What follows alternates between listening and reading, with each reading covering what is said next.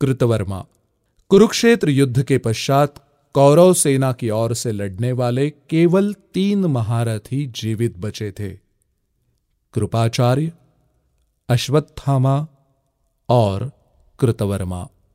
कृतवर्मा श्री कृष्ण के नारायणी सेना के सेनापति थे और दुर्योधन के मित्र थे।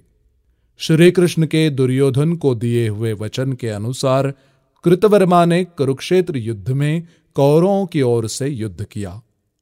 दुर्योधन के अंतिम दिन पांडव पुत्रों की नींद में हत्या करने में कृतवर्मा ने अश्वत्थामा का सहयोग किया था।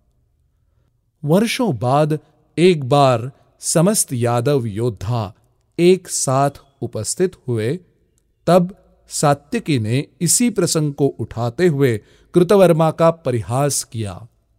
तब कृतवर्मा ने भूरिश्रवा वध की बात बोलकर सात्यकी को ताना मारा।